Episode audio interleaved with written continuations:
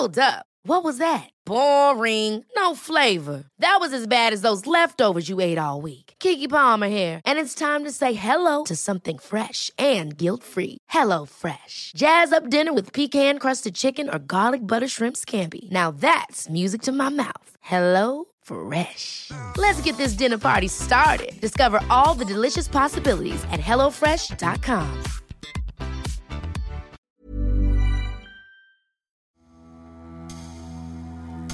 De la plus grande success story à la plus grande escroquerie de l'histoire du sport, la chute de Lance Armstrong, ce survivant du cancer passé d'icône planétaire à paria absolu, dit tout du manichéisme qui emprunte notre vision du sport et de la société. Il n'empêche que le personnage, lui, continue de fasciner et semble même aujourd'hui apaisé.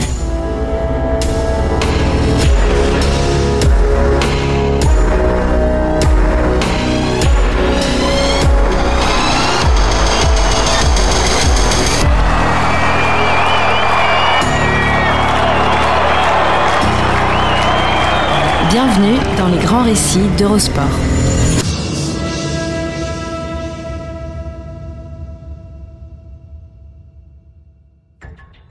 Bienvenue dans les grands récits, le podcast d'Eurosport qui vous plonge dans la folle histoire du sport, entre pages de légendes, souvenirs enfouis et histoires méconnues. Dans cet épisode, l'histoire de Lance Armstrong, héros de tout un pays, roi du Tour de France durant sept ans, aujourd'hui devenu un paria et le symbole du dopage dans le cyclisme. UCI will ban Lance Armstrong from cycling, and UCI will strip him of his seven Tour de France titles. Lance Armstrong has no place in cycling. Lance Armstrong n'a plus sa place dans le cyclisme. Il mérite d'être oublié. Voilà, fin du game. Quelques mots simples mais terriblement lourds, jetés en place publique lors d'une fameuse conférence de presse tenue dans un hôtel de Genève, il y a huit ans. Nous sommes le 22 octobre 2012. L'Irlandais Pat McQuaid, alors président de l'Union cycliste internationale, vient de prononcer la peine capitale à l'égard de Lance Armstrong. Et sa sentence est irrévocable. This evening, Armstrong announced he would give up his years long fight against what he called an unconstitutional witch hunt. L'instance internationale confirme ainsi la sanction prononcée deux mois plus tôt par la USADA, l'agence américaine antidopage, à la suite d'un travail d'enquête colossal mené par son président, Travis Tygart, sur la base de témoignages d'anciens coéquipiers d'Armstrong.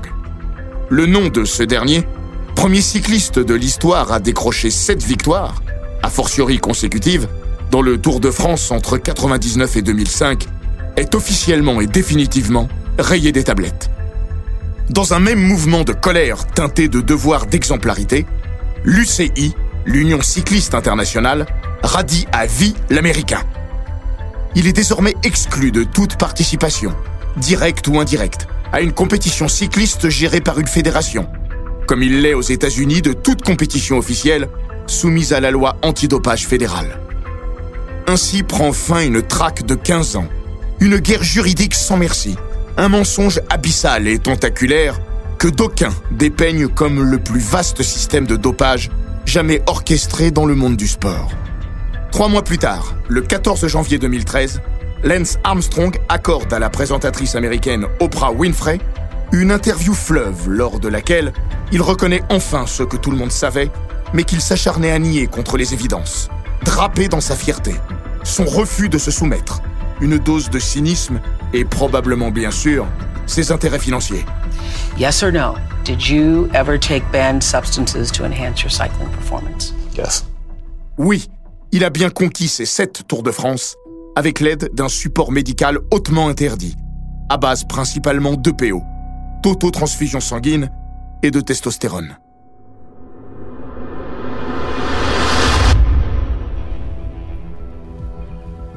L'empire obscur bâti par Lance Armstrong vient de s'effondrer sur ses bases, dans un fracas assourdissant qui ne va cesser de se perpétuer en de multiples déflagrations. Dans la foulée ou presque, tous ses sponsors historiques le lâchent, comme une partie de sa garde rapprochée. Il perd même le soutien de sa propre fondation dédiée à la lutte contre le cancer, Live Strong, dont il doit abandonner la présidence. Moralement, une humiliation. Financièrement, une catastrophe. Armstrong, qui avait l'habitude d'éparpiller ses adversaires rien qu'en se levant de sa selle, se retrouve à son tour criblé d'attaques, notamment celle de la SCA Promotions, la société d'assurance qui avait couvert ses victoires sur le tour et avait déjà tenté de l'incriminer par le passé, en vain, devant la persistance des soupçons. Mais également celle de Floyd Landis, son ancien équipier et compatriote, lui aussi vainqueur du tour en 2006 et lui aussi tombé pour dopage. Et puis, pire encore, celle du département de la justice américaine, qui se joint à la plainte de Landis au motif que l'US Postal, l'équipe des grandes années Armstrong, est un service public fédéral auquel on aurait donc soutiré des millions de dollars de sponsoring pour une arnaque à grande échelle. Lance Armstrong est acculé, traqué de partout, telle une bête dangereuse. Au total, entre procès, frais d'avocat et perte de ses revenus, il estimera le coût financier de sa déchéance à 111 millions de dollars, dont 5 finalement versés à l'État américain en 2018 et 1,65 millions à Floyd Landis. Pendant des mois, il craint la banqueroute, mais surtout, pour la première fois d'une existence qui n'a pourtant pas été tendre avec lui, se sent abandonné par sa légendaire force de volonté. Lui qui n'aborde rien tant que montrer ses faiblesses, finit par le consentir du bout des lèvres. Je traverse des moments difficiles. Et le Texan n'est pas marseillais. Il est plutôt du genre à verser dans l'euphémisme que dans le dysphémisme. de froid, de dur, et qui se mettrait pas à pleurer devant une personne et devant les caméras. Donc après, en termes de, il donne pas de nom, il va pas plus loin que ça, il reconnaît son dopage, son dopage, mais qui ne me choque pas, qui ne me surprend pas par rapport à Festina. Je suis quand même étonné qu'il n'y ait pas de nom. Est-ce qu'il les garde pour la justice ou est-ce qu'il Fin 2013. Alors qu'il est empêtré dans ses démêlés politico-judiciaires, Lens s'ouvre étonnamment de son mal-être lors d'une rencontre improbable avec l'ancien coureur français Christophe Basson, alias le monsieur propre du peloton de son époque. En somme, son parfait opposé, à l'occasion d'un entretien croisé organisé à Paris par la presse australienne et française, Le Monde et l'équipe notamment. Quelques années auparavant, lors du Tour 99, les deux hommes ont eu maille à partir.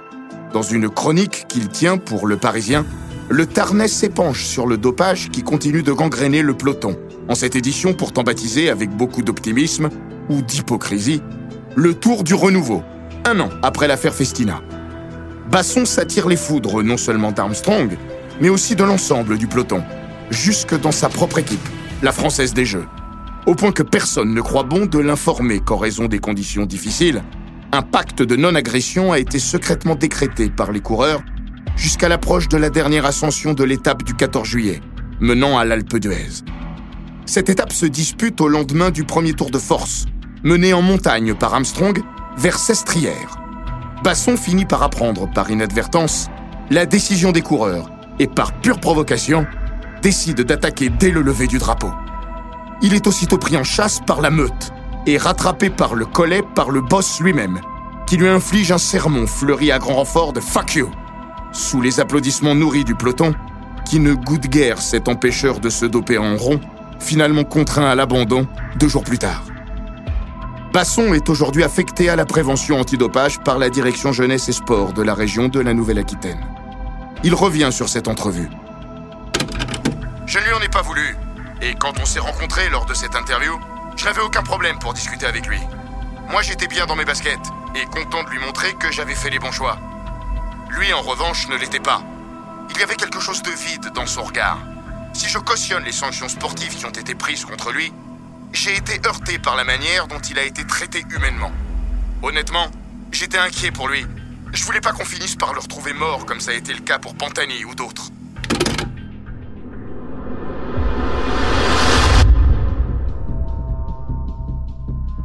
À l'époque, le comportement d'Armstrong à l'égard de Basson est symptomatique de l'attitude autoritaire souvent décriée chez le champion américain.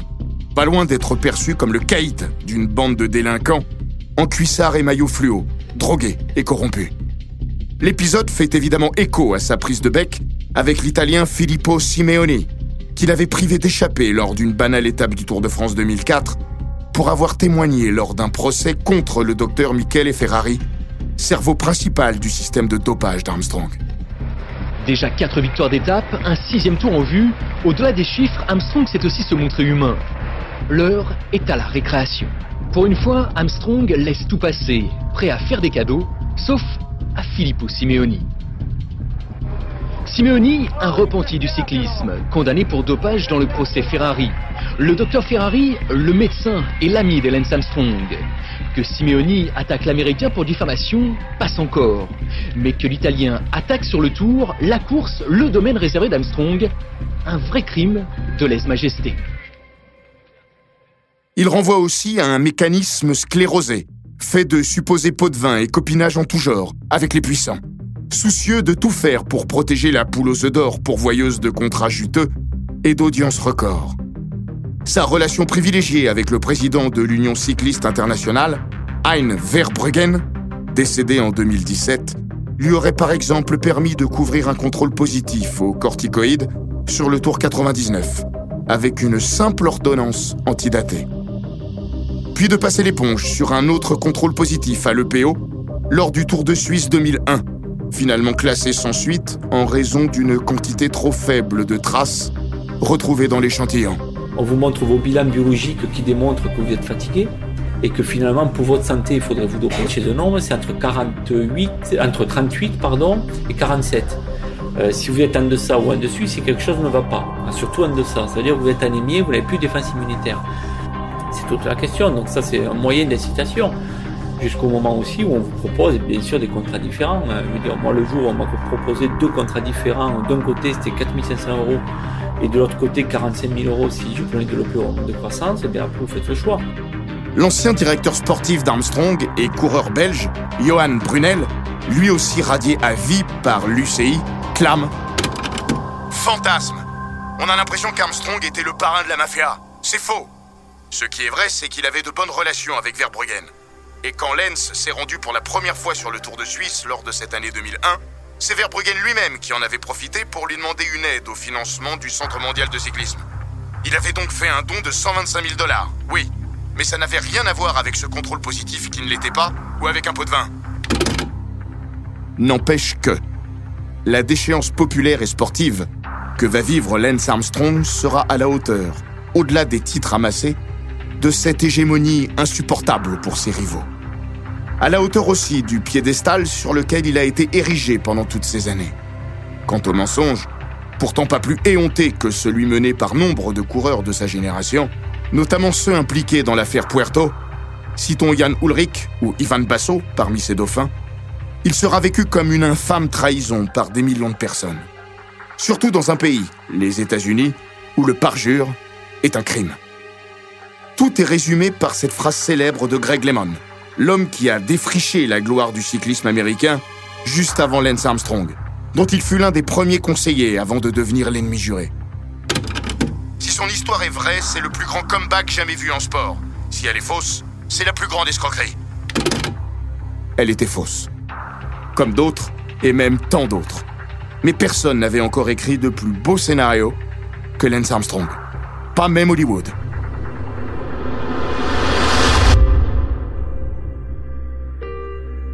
Octobre 1996. Lance Armstrong est déjà un coureur internationalement reconnu. Sacré notamment champion du monde en ligne en 1993, mais aussi vainqueur d'une étape sur le Tour de France 1995, dédié à son équipier de chez Motorola, l'Italien Fabio Casartelli, mort en course deux jours plus tôt. Il vient de signer chez Cofidis, dont le directeur sportif, un certain Cyril Guimard, est persuadé d'avoir détecté le futur vainqueur du Tour. Mais voilà plusieurs mois que l'ancien triathlète, sacré champion des États-Unis juniors de la discipline en 1989, traîne une fatigue chronique et une douleur lancinante à un testicule. Il ne s'en inquiète pas plus que ça jusqu'à ce qu'un jour, il se retrouve à cracher du sang dans son lavabo. Il se décide alors à consulter. Le diagnostic ne tarde pas. Cancer avancé des testicules, avec métastase au poumon, au cerveau et même dans l'abdomen. Certains l'accuseront plus tard d'avoir aussi théâtralisé sa maladie. En réalité, les médecins les plus optimistes lui donnent moins d'une chance sur deux de s'en sortir. Les plus pessimistes, entre six mois et un an à vivre. Mais le Texan, élevé à la dure par un beau-père jusqu'au boutiste et violent, affiche la légendaire détermination qui fera sa gloire. Il subit une opération du cerveau, encaisse une chimio à assommer un bœuf et se relève en quelques mois, surgissant des limbes de la mort pour signer en triomphe la plus magistrale de ses victoires. Il a vaincu le cancer et avec lui, fait tomber les dernières barrières qui entravaient encore sa progression. À savoir un goût pour les fastes de la vie, et notamment des plaisirs charnels, pas forcément compatibles avec les plus hautes ambitions. Désormais, celles-ci seront sans limite. C'est bien d'être ensemble et aussi d'avoir Lance ici avec nous, avec la, bonne santé. nous sommes très contents. Ça serait très bien de voir encore dans le vélo, mais la première chose pour lui est la, santé et la vie. Il renaît un 4 juillet. Quel plus beau symbole pour Armstrong que ce maillot jaune le jour anniversaire de l'indépendance américaine. Premier américain depuis Greg Lemon à revêtir la tunique de leader, Armstrong reste très réservé. Ce matin, il n'a pas dit un mot comme s'il voulait savourer tout seul ce retour au plus haut niveau.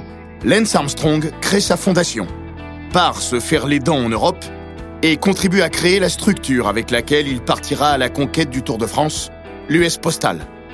Son émergence en 1999 charrie évidemment son écume de soupçons. Mais au fond, en pleine époque du renouveau, personne n'a envie de croire vraiment à une nouvelle imposture. Alors, au fil de sa gloire, Lance enfile le costume de super-héros américain digne d'un Marvel. À peine divorcé de son épouse, Christine, il se fiance avec une star, la chanteuse Cheryl Crow, rencontrée lors d'une soirée caritative organisée à Las Vegas par André Agassi. Il fréquente le président américain, George W. Bush, qui l'enjoindra de rejoindre le comité américain consultatif sur le cancer. Il copine aussi avec le président français, Nicolas Sarkozy, fan de cyclisme. Et de voir ce cycliste qui a été tellement critiqué pendant tant d'années, alors que c'est un sport extrêmement exigeant, peut-être le plus exigeant avec la boxe. Il fallait faire le travail pour nettoyer le, dopage, mais ce sont des gens admirables, des gens simples, courageux, euh, qui donnent une très très belle image du sport. Voilà. En France, peut-être dans un souci de soigner son image, il pipolise également avec Michel Drucker, qui demeure l'un de ses plus ardents défenseurs. Parmi mes grands souvenirs, il y a les quatre jours que j'ai passés à Aspen dans le Colorado avec Lance. Lance est devenu mon ami depuis. C'est pour ça que je l'appelle Lance, parce qu'on s'appelle par nos prénoms. Et j'ai passé quatre jours avec un coureur hors norme, euh, sur lequel un torrent de boue est tombé depuis deux ans.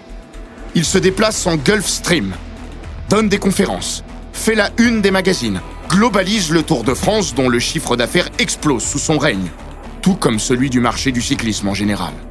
Surtout, il donne l'espoir à des milliers de malades du cancer qui, désormais, peuvent s'accrocher à son exemple comme à une bouée de sauvetage. Au fait de sa gloire, Lance Armstrong n'est pas qu'un immense athlète. Il est une star interplanétaire, dont la réputation dépasse largement le cadre du sport. Son salaire de base atteint les 4,5 millions de dollars annuels, auxquels il faut rajouter des primes de sponsoring, estimées à 10 millions de dollars. Un super-héros, vraiment, qui ne porte pas de cap.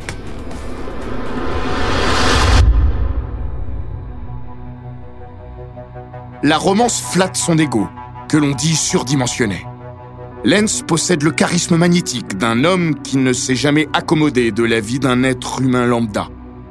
Quand Christophe Basson lui glisse en 2013 qu'il tient là l'occasion de retrouver une existence normale, sans histoire, il s'entend répondre cette phrase surréaliste. Tu sais, j'ai l'habitude de faire voyager ma femme et mes enfants en jet privé. Je ne me vois pas leur offrir une existence banale comme la tienne. Une pichenette d'une exquise arrogance délivré sans le moindre complexe, presque en toute candeur. C'est que la vie de Lance Armstrong, il est vrai, n'a jamais été normale. Elle a toujours été à tout le moins compliquée, partagée entre la pâle influence d'une mère fragile, effacée, et la coupe tyrannique d'un beau-père violent, qui le poussait dans ses retranchements sportifs avec des méthodes extrémistes. Le goût pour la fraude, Lance ne l'a pas développé en se confrontant aux us et coutumes du peloton de son époque. Pas plus que l'instinct de la gagne. Dans leur livre Lance Armstrong, itinéraire d'un salaud, car traiter Armstrong de salaud est devenu désormais totalement convenu, les journalistes américains Reed Albergotti et Vanessa O'Connell raconte que pour pouvoir prendre le départ de sa toute première course cycliste, alors qu'il n'avait pas l'âge requis, il avait falsifié son acte de naissance. Ils expliquent aussi que bien avant son émergence, Lens se forge sur les courses américaines une réputation déjà sulfureuse, ignorant les consignes d'équipe, refusant son statut d'équipier ou ne supportant pas les injonctions de son directeur sportif. Niveau caractère, on le dit changeant et colérique, tour à tour charmeur avec ceux qui le servent et cassant avec ceux qui lui barrent la route. Bref, volontiers manipulateur et égocentré. Armstrong, déjà, a l'âme d'un boss déterminé à épancher sa soif de vaincre, quitte à écraser les autres. Ses coéquipiers de l'US Postal, qui, par leurs aveux, précipiteront sa perte, en feront plus d'une fois les frais, notamment Floyd Landis, celui avec lequel Lance est aujourd'hui le plus en disgrâce. C'est qu'Armstrong connaît son aura. Il en joue et se plaît à alimenter les fantasmes les plus nébuleux qui circulent à son égard.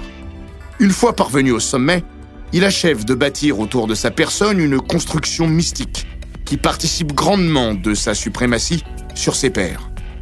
Johann Brunel, qui a 56 ans, vit désormais à San Agustín del Guadalix, un petit village au nord de Madrid, concède J'ai vite senti qu'en plus de ses immenses qualités physiques et mentales, sa capacité à impressionner le peloton serait un atout précieux pour gagner. Alors j'ai volontiers contribué à bâtir cette espèce de mythe autour de lui. Par exemple, un jour où nous étions allés faire une reconnaissance dans l'Alpe d'Huez, j'avais croisé un journaliste qui m'avait demandé combien Lenz comptait faire d'ascension. J'ai répondu 4 ou 5, alors que Lenz, qui n'était pas bien ce jour-là, avait arrêté au milieu de la deuxième montée.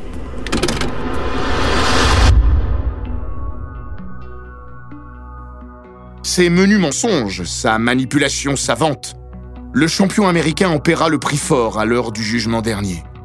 Sa faute ne sera pas seulement regardée à l'aune de sa gravité, mais aussi à celle des dommages collatéraux commis sur le plan moral. Dans les faits, Lance Armstrong n'a pas inventé le système de dopage, mais il l'a personnifié, poussé à son paroxysme, ne serait-ce que par le bénéfice faramineux qu'il en a tiré au palmarès, avec un total de 22 succès sur le Tour de France, tous rayés de la carte aujourd'hui, à l'exception de ses victoires d'étape en 1993 et 1995. Le pire, ou le plus gonflé, est que lui-même se plaignait du système en vigueur dans cette ère terrible du début du XXIe siècle.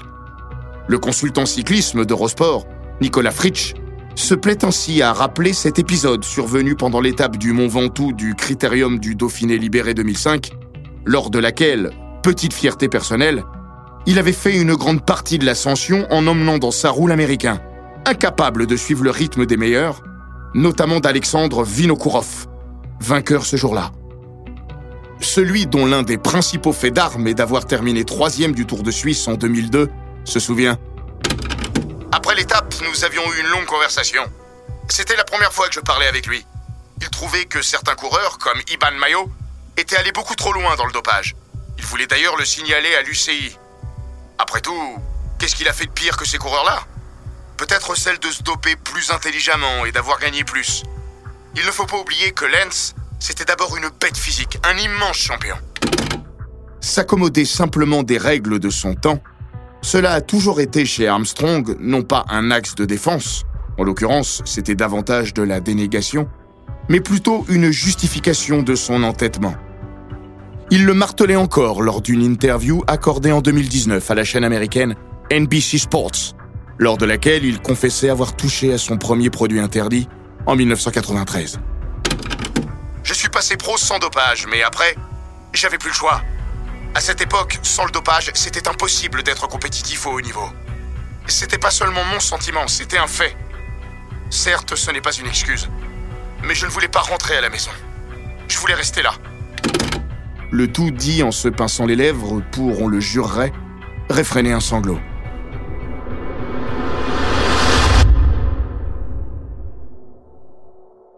Pour l'ensemble de ses fautes, Lance Armstrong aura fini par payer un lourd tribut. Le maximum que l'on puisse écoper au plan sportif. Plus, cela aurait été une peine de prison. Une sanction pénale à laquelle il aura peut-être échappé de peu. Puisque c'est d'abord l'ouverture d'une enquête fédérale en 2010 on va y revenir, qui aura créé les premières brèches dans la cuirasse, provoquant l'effondrement de l'édifice. L'effacement de son palmarès est une chose, qu'il a du mal à accepter. La diabolisation de sa personne en est une autre, qui manque de le mettre à genoux. Le super-héros tombe de haut, passe d'un des sportifs les plus adulés de la planète à l'un des hommes les plus détestés au monde, y compris chez lui, aux États-Unis, où on lui décerne même ce titre honorifique. Pour la première fois, Lance Armstrong sent qu'il perd le contrôle des choses et chancelle sur ses bases. Sans doute s'est-il, à un moment ou à un autre, senti intouchable. Durant ces années de domination, grâce à ses appuis et sa force de conviction, il a échappé à tout. Au premier contrôle douteux, on l'a dit. À un livre accusateur paru dès 2004, L.A. Confidential, co-signé par le journaliste anglais du Sunday Times, David Walsh, et son confrère français de l'équipe, Pierre Ballester, qui avait notamment recueilli les confessions d'Emma O'Reilly, l'ancienne soigneuse d'Armstrong, et de Betsy Andreux, épouse de son ancien équipier et ami, Frankie Andreux. Il a survécu aussi aux révélations de l'équipe, qui, en août 2005, un mois après le septième et dernier Tour de France remporté par le néo-retraité, avait rapporté les preuves formelles que des traces d'EPO avaient été retrouvées a posteriori dans ses urines lors du Tour de 99. Sans suite, là encore, pour une histoire de procédure. Armstrong trop puissant, vraiment.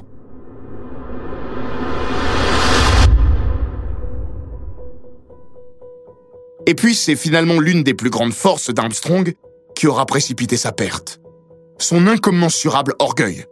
Celui qui l'aura poussé à faire le comeback de trop en 2009, officiellement pour donner un coup de boost à la lutte contre le cancer, sans doute aussi, au moins un peu, pour adresser un immense bras d'honneur à ses détracteurs. Quand il intègre en 2010 sa nouvelle structure Radio Shack, il fait tout pour embarrer l'accès à Floyd Landis, qui tente de revenir après avoir purgé sa suspension de deux ans à la suite de son contrôle positif à la testostérone, survenu le soir de sa rocambolesque échappée solitaire de 150 km lors de la 17e étape du Tour de France 2006. Déprimé, abattu, limite suicidaire, Landis comprend alors que son salut passe par le soulagement de sa conscience. Il s'épanche longuement sur son passé de dopé, notamment au sein de l'équipe US Postal. Aux États-Unis, ses aveux vont aboutir à une vaste enquête fédérale qui sera brutalement et assez inexplicablement classée sans suite deux ans plus tard. Mais qui ne restera pas sans conséquence puisque l'opiniâtre président de la USADA, Travis Tigart, prendra le relais au plan sportif. Il mènera de lourdes investigations, interrogeant notamment une dizaine d'anciens coéquipiers d'Armstrong, pour en arriver en août 2012 aux terribles conclusions que l'on sait. Tigart mène alors une véritable chasse aux sorcières contre Lance Armstrong. Non seulement l'étendue de sa sanction lui barre l'accès aux compétitions de triathlon, dans lesquelles il s'est relancé avec succès, mais il va jusqu'à menacer de sanctions les organisateurs d'une compétition de VTT sponsorisée par Mellow Johnny's, le magasin de cycles fondé par le Texan, à Austin. Tigart n'en démord pas. Pour lui, les fautes commises par Armstrong vont bien au-delà d'un simple fait de dopage ne serait-ce que par l'ampleur du nombre de personnes impliquées. Mr. Tigard, I wonder what was the best evidence that the USADA had that Lance Armstrong had doped? It, really, it was the totality of the evidence that made it so compelling and overwhelming. Au même moment, si Lance continue d'être invité chaleureusement par de nombreuses manifestations sportives, dont certaines n'hésitent pas à se priver du label officiel pour mieux pouvoir l'accueillir, il est de plus en plus persona non grata un peu plus que cela même. Il devient peu à peu le mal incarné, la queue du diable, celui avec lequel il ne faut surtout pas se faire voir. À peine prononcer le nom.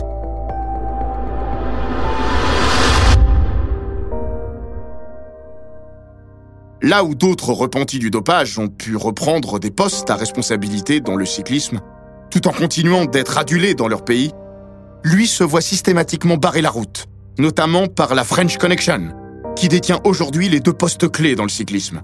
Christian Prudhomme, le directeur du Tour de France, et David Lapartien, le président de l'UCI.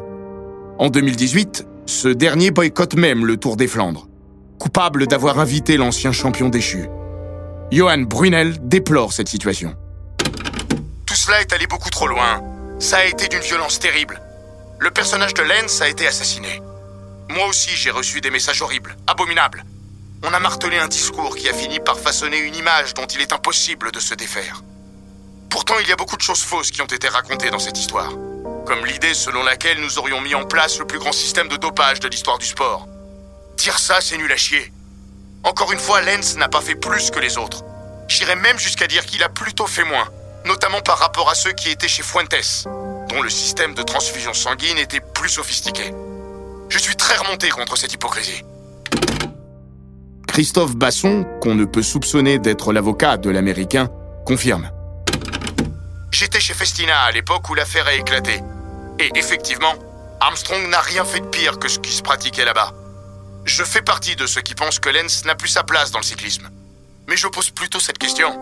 Si lui n'a pas sa place, pourquoi d'autres l'ont? Si les autres ont changé, pourquoi lui ne changerait pas? Parce qu'il est américain, donc foncièrement mauvais? Coupable, c'est une certitude. Mauvais, ça peut se discuter.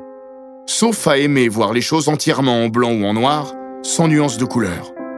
À bien des égards, sa personnalité totalitaire a causé un tort profond au cyclisme et à nombre de ses acteurs. Mais il a aussi apporté énormément à son sport. Une professionnalisation vertigineuse, une internationalisation constante, de gros progrès en termes de technologie.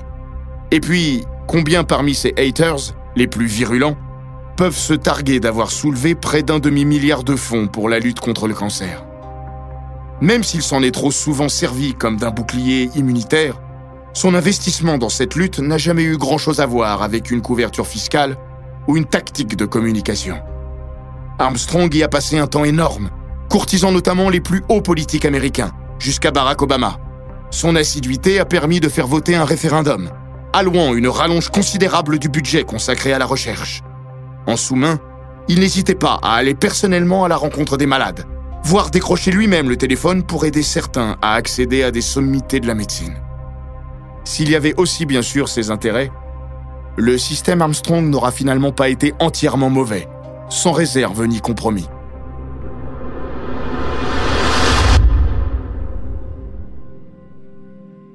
C'est peu dire au final que Lance Armstrong a eu du mal à se relever de tout ça.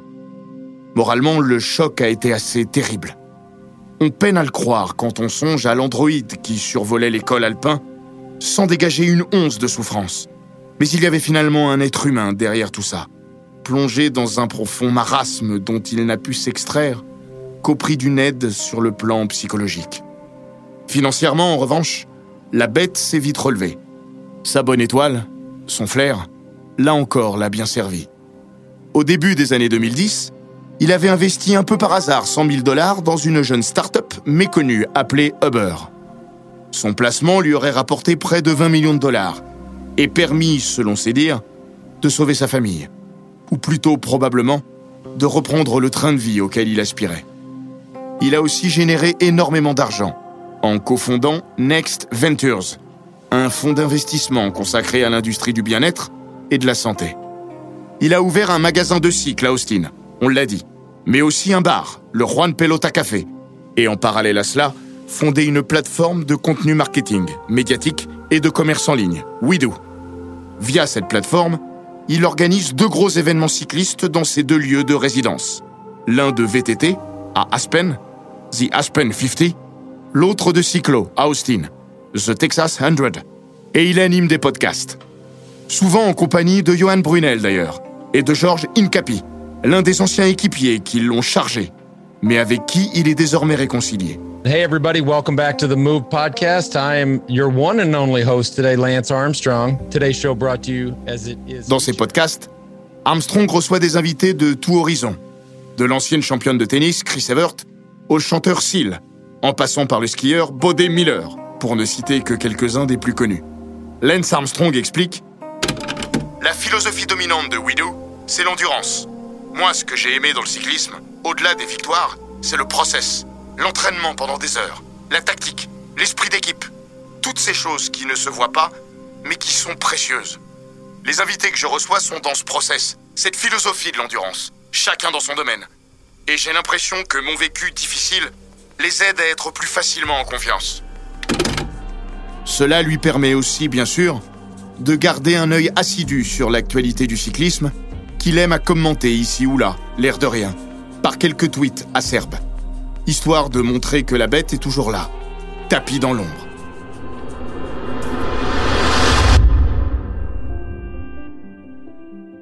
Tapis dans l'ombre, mais semble-t-il apaisé. Lance Armstrong a retrouvé une grande aisance financière. Il pèserait désormais 50 millions de dollars, selon le site celebritynetworks.com, et recouvrait une plénitude personnelle aux côtés de sa fiancée de longue date, Anna Hansen, qui lui a donné deux enfants de plus. Il en a cinq en tout, et qui manage un camp de vacances dans le Colorado pour des enfants atteints du cancer. En somme, l'Américain semble avoir tourné la page, enfin. C'est en tout cas l'impression qu'il donne dans le documentaire en deux épisodes qu'ESPN lui a consacré cette année dans la lignée du blockbuster The Last Dance sur Michael Jordan. Preuve que si l'on a jeté l'opprobre sur l'homme, le personnage, lui, continue de fasciner. Certains y voient une tentative de manipulation supplémentaire, une manière d'amadouer tout le monde pour pouvoir, peut-être, espérer un jour être accepté à nouveau dans le milieu. De là à envisager un retour dans le cyclisme, cela paraît compliqué et même impossible, sauf improbable recours juridique à moins qu'une main se tende depuis là où il l'attendrait le moins. Depuis Bordeaux, par exemple, où Christophe Basson nous surprend lorsqu'il déclare qu'il se verrait bien, dans le cadre de sa mission, mener en collaboration avec lui des actions de prévention contre le dopage. Lance Armstrong dans l'antidopage. La perspective peut faire hurler, de rire ou d'effroi. Mais à la réflexion, il faut avouer qu'elle ne manquerait pas de panache. Ce serait, en tout cas, le rebondissement le plus spectaculaire qui soit dans son invraisemblable destinée, à la hauteur d'un mythe qui n'est pas prêt finalement de s'effacer.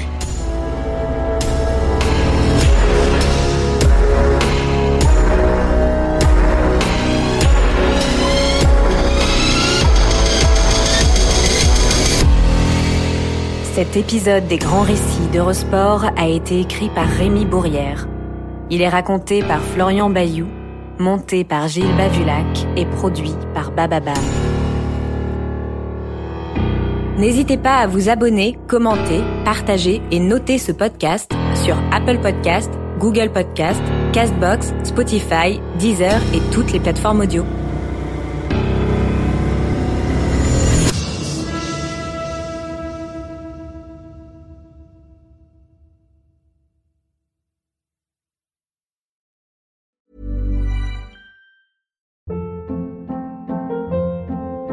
Hold up. What was that? Boring. No flavor. That was as bad as those leftovers you ate all week. Kiki Palmer here, and it's time to say hello to something fresh and guilt-free. Hello Fresh. Jazz up dinner with pecan-crusted chicken or garlic butter shrimp scampi. Now that's music to my mouth. Hello Fresh. Let's get this dinner party started. Discover all the delicious possibilities at hellofresh.com.